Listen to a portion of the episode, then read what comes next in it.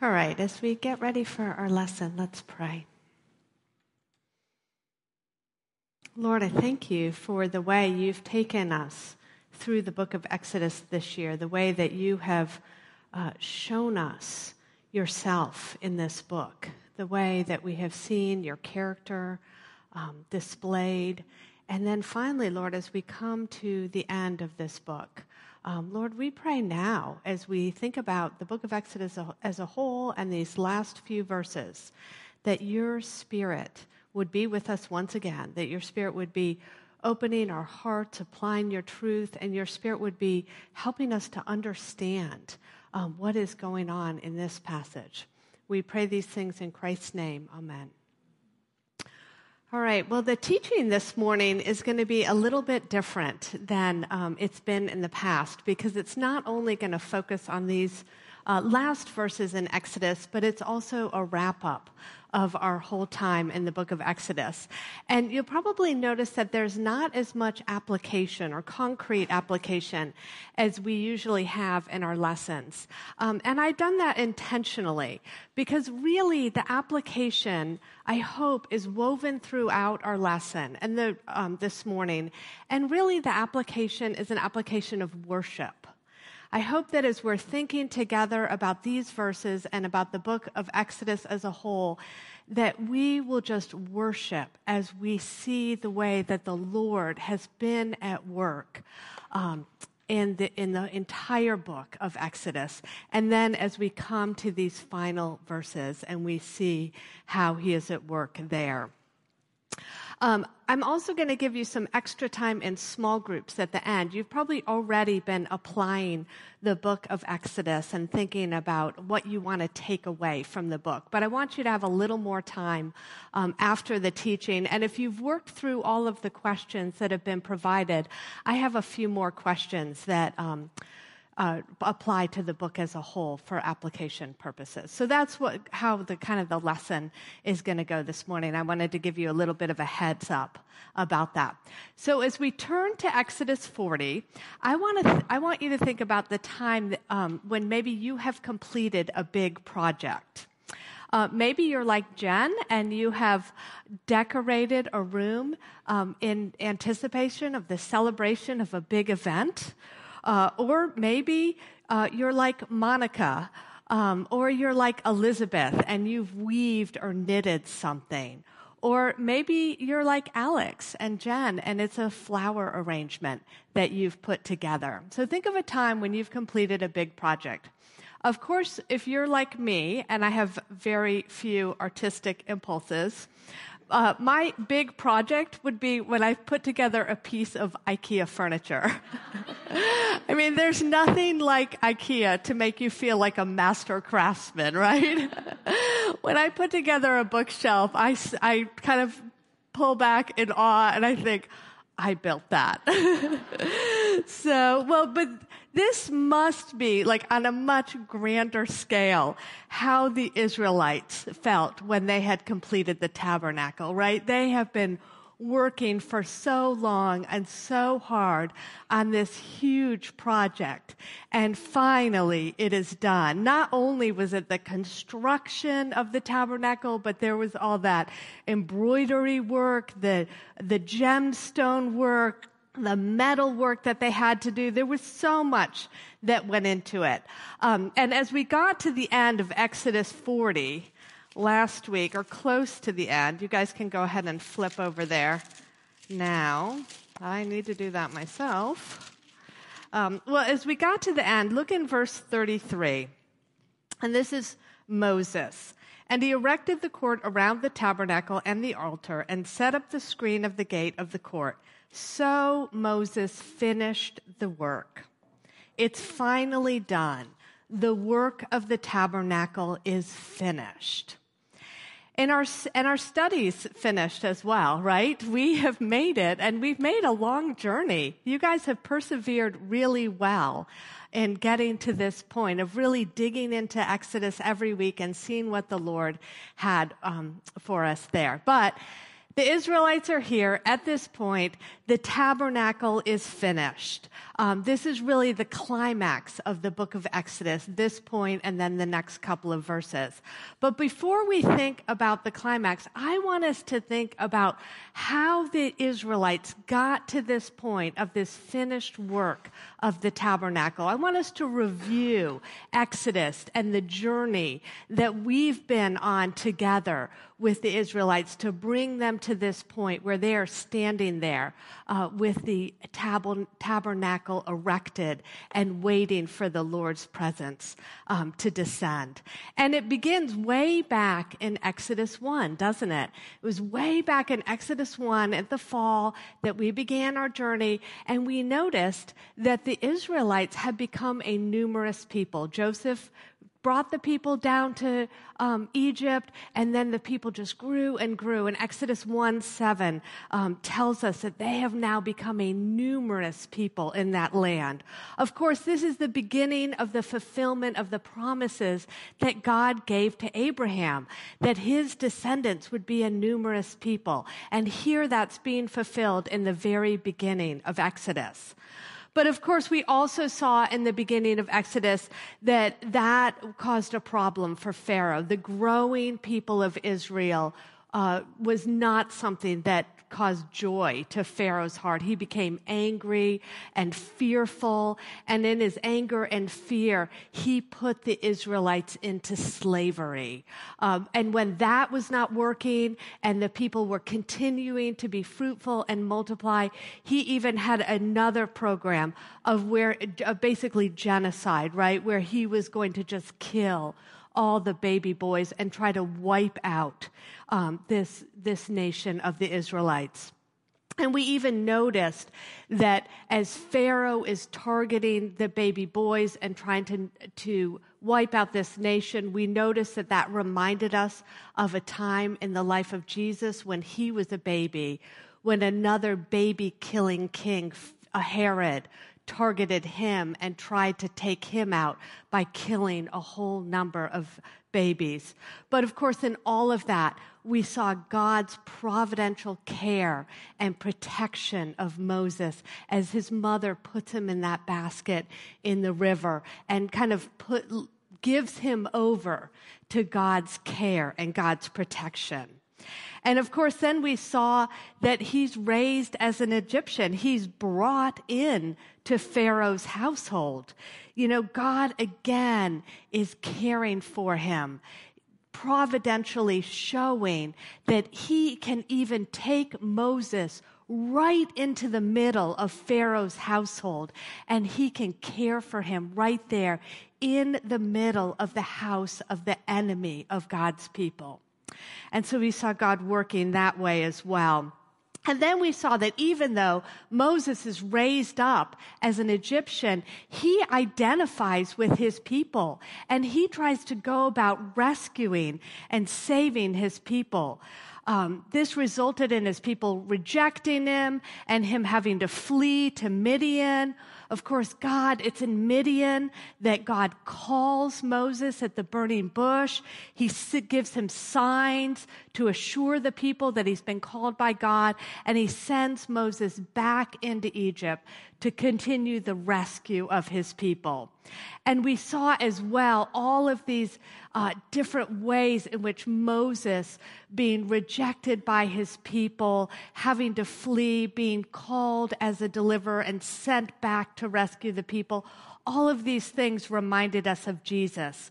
And we saw that in those inadequacies of the way that Moses responds to the call, um, the ways in which his failed first rescue attempt of the people, all of these things made us long for a better deliverer, made us even love Jesus more as we saw him as our perfect deliverer. And then when Moses goes back, there's this showdown between Pharaoh and the living God.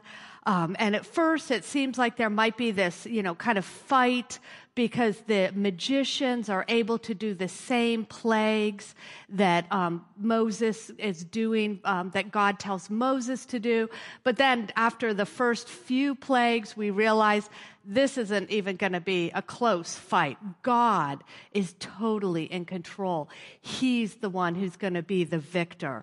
Because as the plagues continue, the magicians can't even begin to pretend to do any of the plagues. And then we saw how the plagues are even targeted just on the Egyptians, and the Israelites are protected from any of the effects of the later plagues. And we saw that in the, his design of the plagues, the living God is actually humiliating the Egyptian God. Uh, the Egyptian gods, I should say. And we saw that when the Nile is turned to blood, um, Hapi, the god of the Nile, is humiliated. And then when the sun is turned to darkness, the god, the sun god Ra, is shown to have no power. So, in all these ways, God is showing that He is the one true supreme God. And of course, by this time, the Egyptian magicians are begging Pharaoh to let the people go. But God has, uh, but Pharaoh has hardened his heart against the people. And then the plagues culminated in that final uh, plague, the death of every firstborn Egyptian male.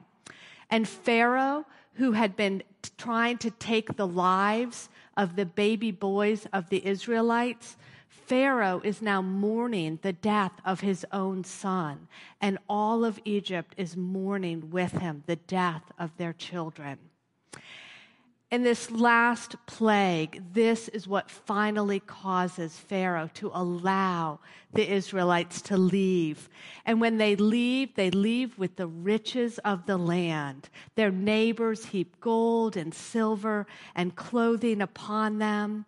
And in the plagues, God had fought for his people. He had won the victory of their freedom from slavery. And he had even arranged it so that the Israelites left Egypt as victors with the spoils of war, all those riches that they left Egypt with. And then, of course, after they leave, we see that Pharaoh changes his mind and he comes out after the Israelites who are camped on the banks of the Red Sea. The Israelites are terrified, wondering what's going to happen. But God again has a plan. He uses Moses to part the Red Sea. The Israelites walk through on dry ground and then they turn around to see Pharaoh and his chariots and his army coming after them. And then, of course, the sea uh, closes up, and Pharaoh and all the leaders of the army are drowned in the chaos of the sea. And God, in that act, as totally and completely delivered the people from their enemy. They are now free. They're now in the wilderness. They are no longer under the bondage of a foreign king. But the work is not yet finished, is it? Israel was out of Egypt, but now Egypt had to be taken out of Israel. That's a phrase you might have heard before. Israel's out of Egypt, they're free, but now Egypt needs to be taken out of Israel. Uh, the Israelites had lived in Egypt for so long that that blood of idolatry was running through their veins. God needed to show them a different way because left to themselves, they would have found a different wicked master to replace the one that they had left in Egypt. They didn't just need freedom from slavery. They needed true freedom. True freedom that could only be found in worshiping the living God. And God intended to do that by bringing them into a relationship with Himself in the wilderness. This desire of God to be in relationship with His people harkens back to Genesis when we think about the Garden of Eden, when God was in a perfect relationship with Adam and Eve, when He was walking and talking with them in the garden, face to face. Of course, we know they sin, they're cast out of the garden, but God doesn't give up on his people. That's when his quest to be in a relationship with his people once again begins. And that desire to be in relationship, God even promised that to the Israelites before they left Egypt. In Exodus 6 7, he says, I will take you to be my people and I will be your God. Even at that early point, before the plagues have been done, God is promising that he's going to be in relationship with the Israelites. And then as they are traveling towards Sinai, he begins that relationship with them. And he begins it by personally caring for them, giving them the daily bread of manna.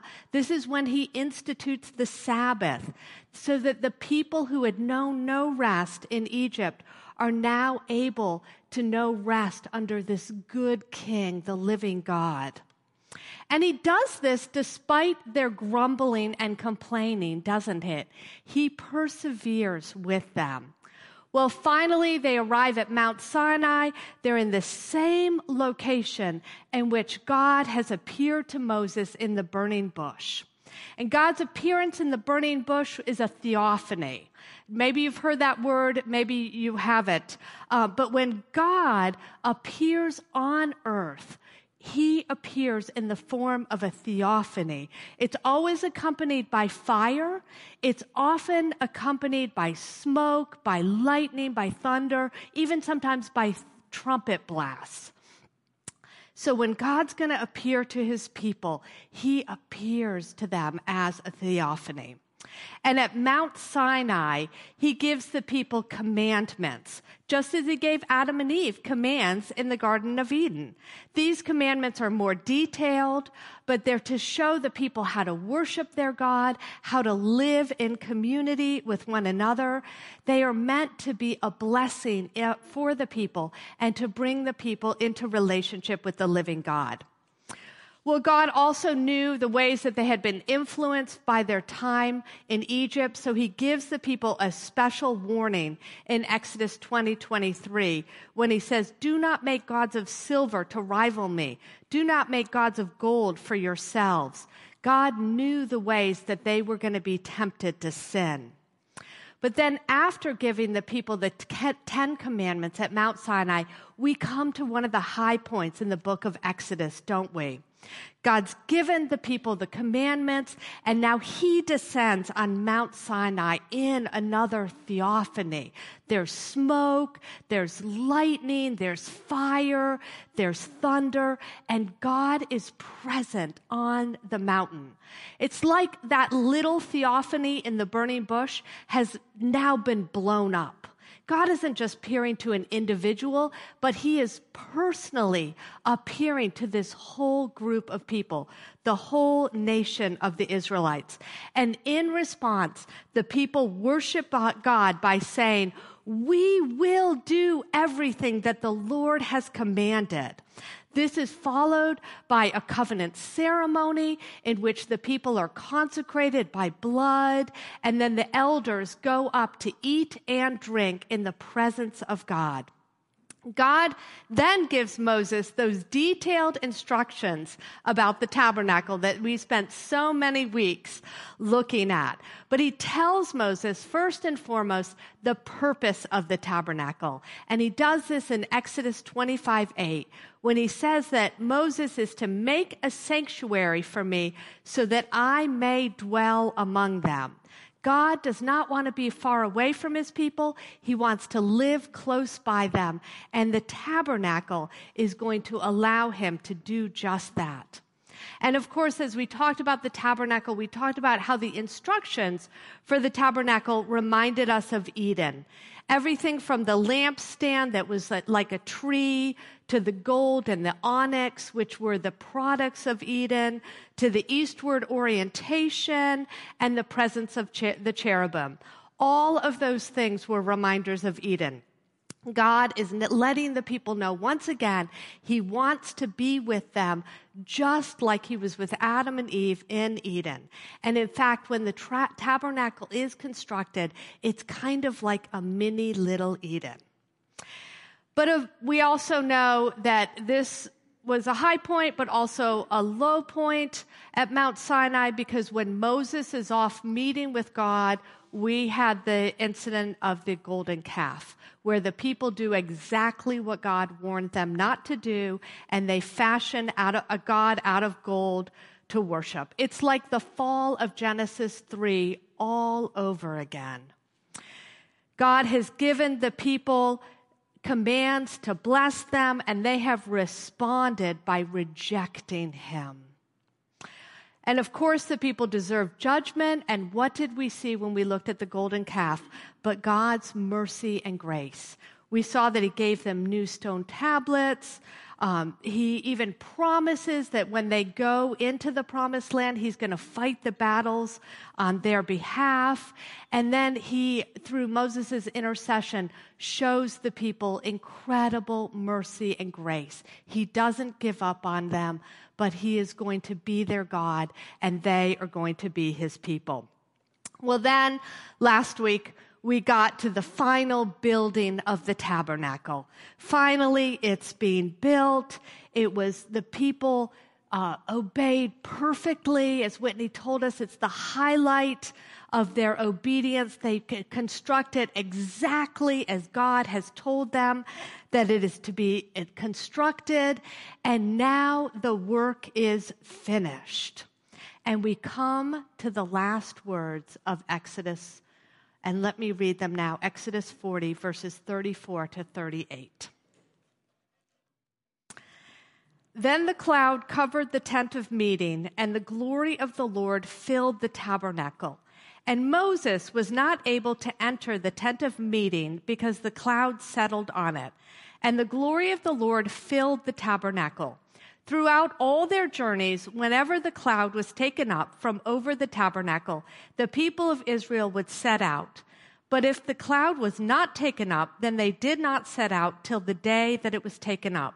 For the cloud of the Lord was on the tabernacle by day, and fire was in it by night, in the sight of all the house of Israel throughout all their journeys.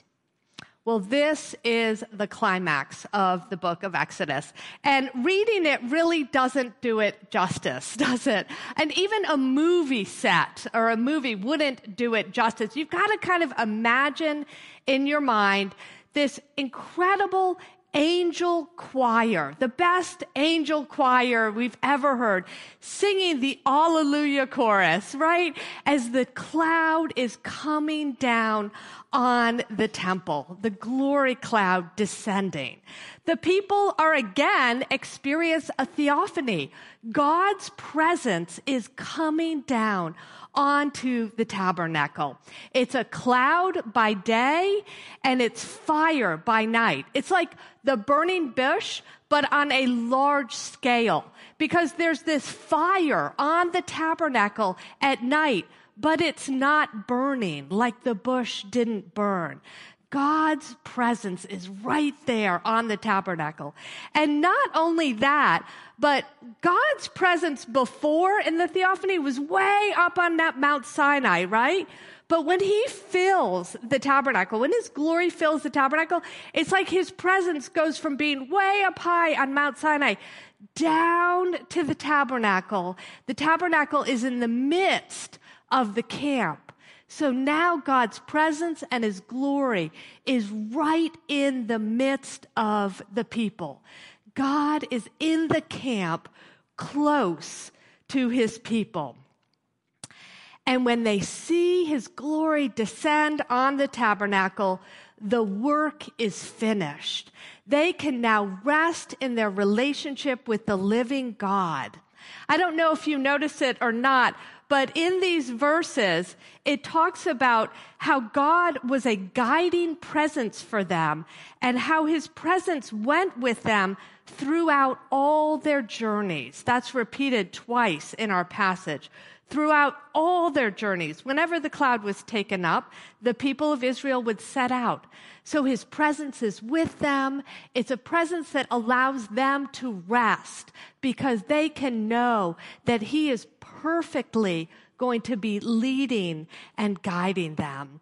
Their Sabbath rest began when God's presence descended on the tabernacle. And then they lived happily ever after. right? No. I mean, for the, for the people at this point in time, this was the climax. This was the high point for them. But for those of us who know the bigger story, we know that the work was finished, but the work was not complete. Um, think back to that piece of IKEA furniture that you've probably constructed at some point in your life. Have you ever gotten to the point where the furniture or the bookcase or whatever is basically complete, uh, finished? And then you look down and you realize, oh, something's wrong. It's finished, but it's not complete. I somehow have, you know, attached these pieces in the wrong place. And then you realize, oh, that picture that's their directions is actually upside down. And I have, I have been doing this all wrong. Well, the, the tabernacle, when God's glory comes down, is finished, but the work is not complete. And we have a hint of that in verses 34 to 35. Let me read that for us again.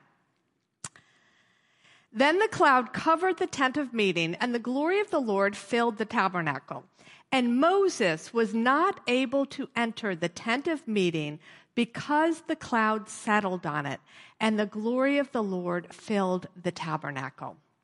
Did you all wonder about that? Like, why was Moses not able to go inside the tabernacle when God's presence was there? I mean, Moses is used to going up the mountain when God's presence is on Mount Sinai, and he's used to meeting with God there why is he not able to go inside? And it kind of seems from, as we read the passage, as if like Moses thought it was natural that he would be able to go inside, and he kind of tries to go inside, and it's like, oh, wait, I can't come inside. It's like the doors of the tabernacle are locked, and Moses can't get inside.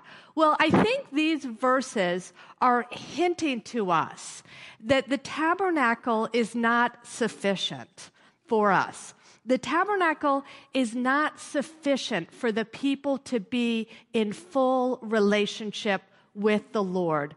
More is needed. And we have a hint of that even in the building of the tabernacle, don't we? When we have the mercy seat inside the Holy of Holies. And we know that the mercy seat is where the sacrifice of atonement, the blood is going to be sprinkled on the mercy seat once a year to take care of the sins of the people. So this Moses not being go, going able to go inside the tabernacle is that hint that the sin of the people is still a barrier to their relationship with the Lord. And of course, the, the rest of the Old Testament is a catalog of more and more of the Israelites' sin, isn't it? I mean, God is constantly pursuing them in the form of prophets, um, even sending them into exile in his pursuit of them, but they continue to persist in their sin. But then we also have the New Testament, don't we? And we have the, um, the words that tell us about the birth of Jesus. And when John is describing Jesus to us, he said, The Word became flesh and tabernacled amongst us. Right? The work of the tabernacle was finished in Exodus, but it wasn't complete. It was meant to be a temporary provision and a picture. And when Jesus arrived, the people were supposed to recognize that once again, the glory of God had come down to be amongst his people. And they had, he had come down in Jesus. And John recognizes this fact which is why he said that Jesus tabernacled amongst us. He recognizes that Jesus is the living tabernacle who lived against us. And John also knew that Jesus was going to completely take care of our sin. And he knows that because when he sees Jesus, he calls out, Behold the Lamb of God who takes away the sin of the world.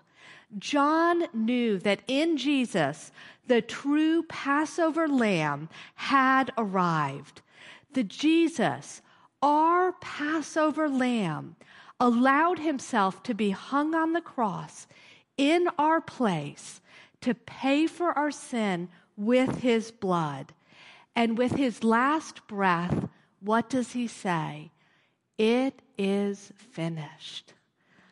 Now the work of the tabernacle is finally complete.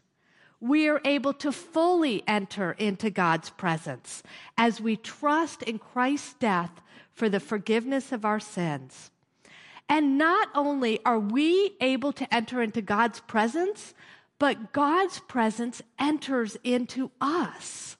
Paul reminds us of this in 2 Corinthians 6 16, when he says that we are temples of the living God. When the Holy Spirit comes into us, God's presence has actually come into us. And even more than that, when we gather as a church body to worship the Lord, we are the temple of the God. So we are individually the temple of God. And then as we gather together as the church body, we are also the temple of God. Jesus' death and resurrection completed the work that was finished here at the end of Exodus. But we don't fully experience that completed work, do we? We'll fully experience that completed work in heaven. So, as we close our time together, I just want to read for us Revelation 21. And as I read Revelation 21, I want you to, I want you to think about how Revelation 21 has echoes of the tabernacle and of God's glory in the tabernacle. I also want you to listen and to think about Revelation 21 as our concrete future. Revelation 21 is as much our future as our plans for after we're done with Bible study this afternoon. So go ahead and turn to Revelation 21 if you have a Bible.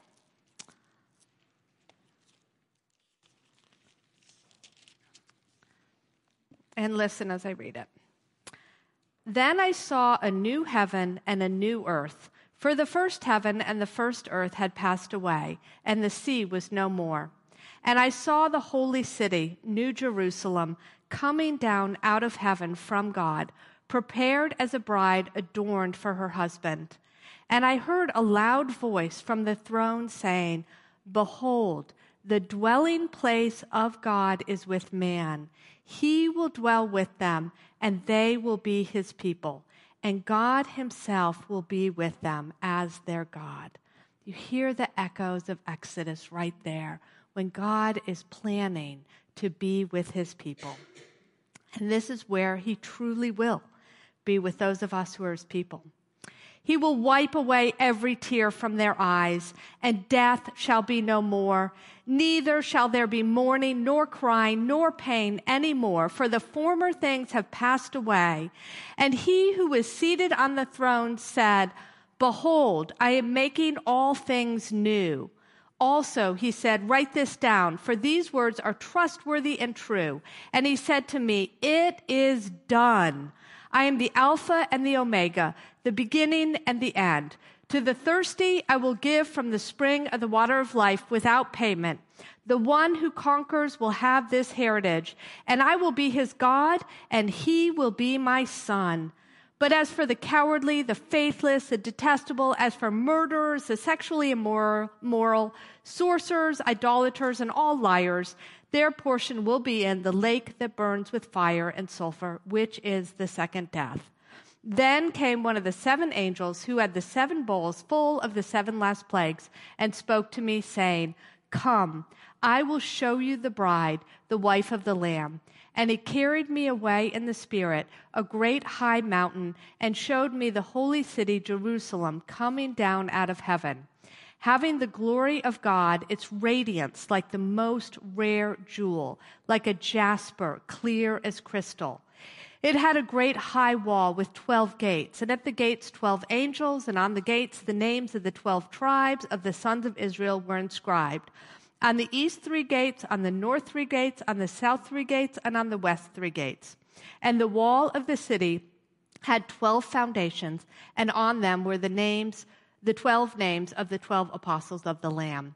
And the one who spoke with me had a measuring rod of gold to measure the city and its gates and walls.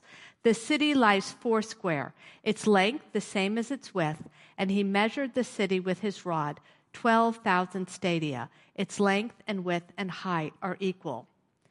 Again, what is that perfect cube? But the Holy of Holies we studied about. And so now we don't have a Holy of Holies that a priest can only go into once a year, but the entire city is the Holy of Holies. The entire city is where the presence of glory of God is going to be. And that is where we are going to be one day in the presence and the glory of God. So for those of us whose name is written in the Lamb's book of life. This is our future. This is when we're going to enjoy that face to face relationship with God and experience complete rest. The work of the tabernacle was finished in Exodus 40. It was completed at the cross. And we are going to experience its full completion when the Lord takes us to heaven or when he comes again. Let me pray for us. Lord, we thank you for what we have seen of you in Exodus. What a glorious vision we have had of you and the way that you have gathered a people to, for yourself to worship you. And I thank you so much that the work of Exodus was not done there, but it was completed at the cross. And I thank you that one day we will experience that when we are with you face to face in heaven. Lord, help us as we go about our weeks, our days. Help us to remember that this is our future. We pray these things in Jesus' name. Amen.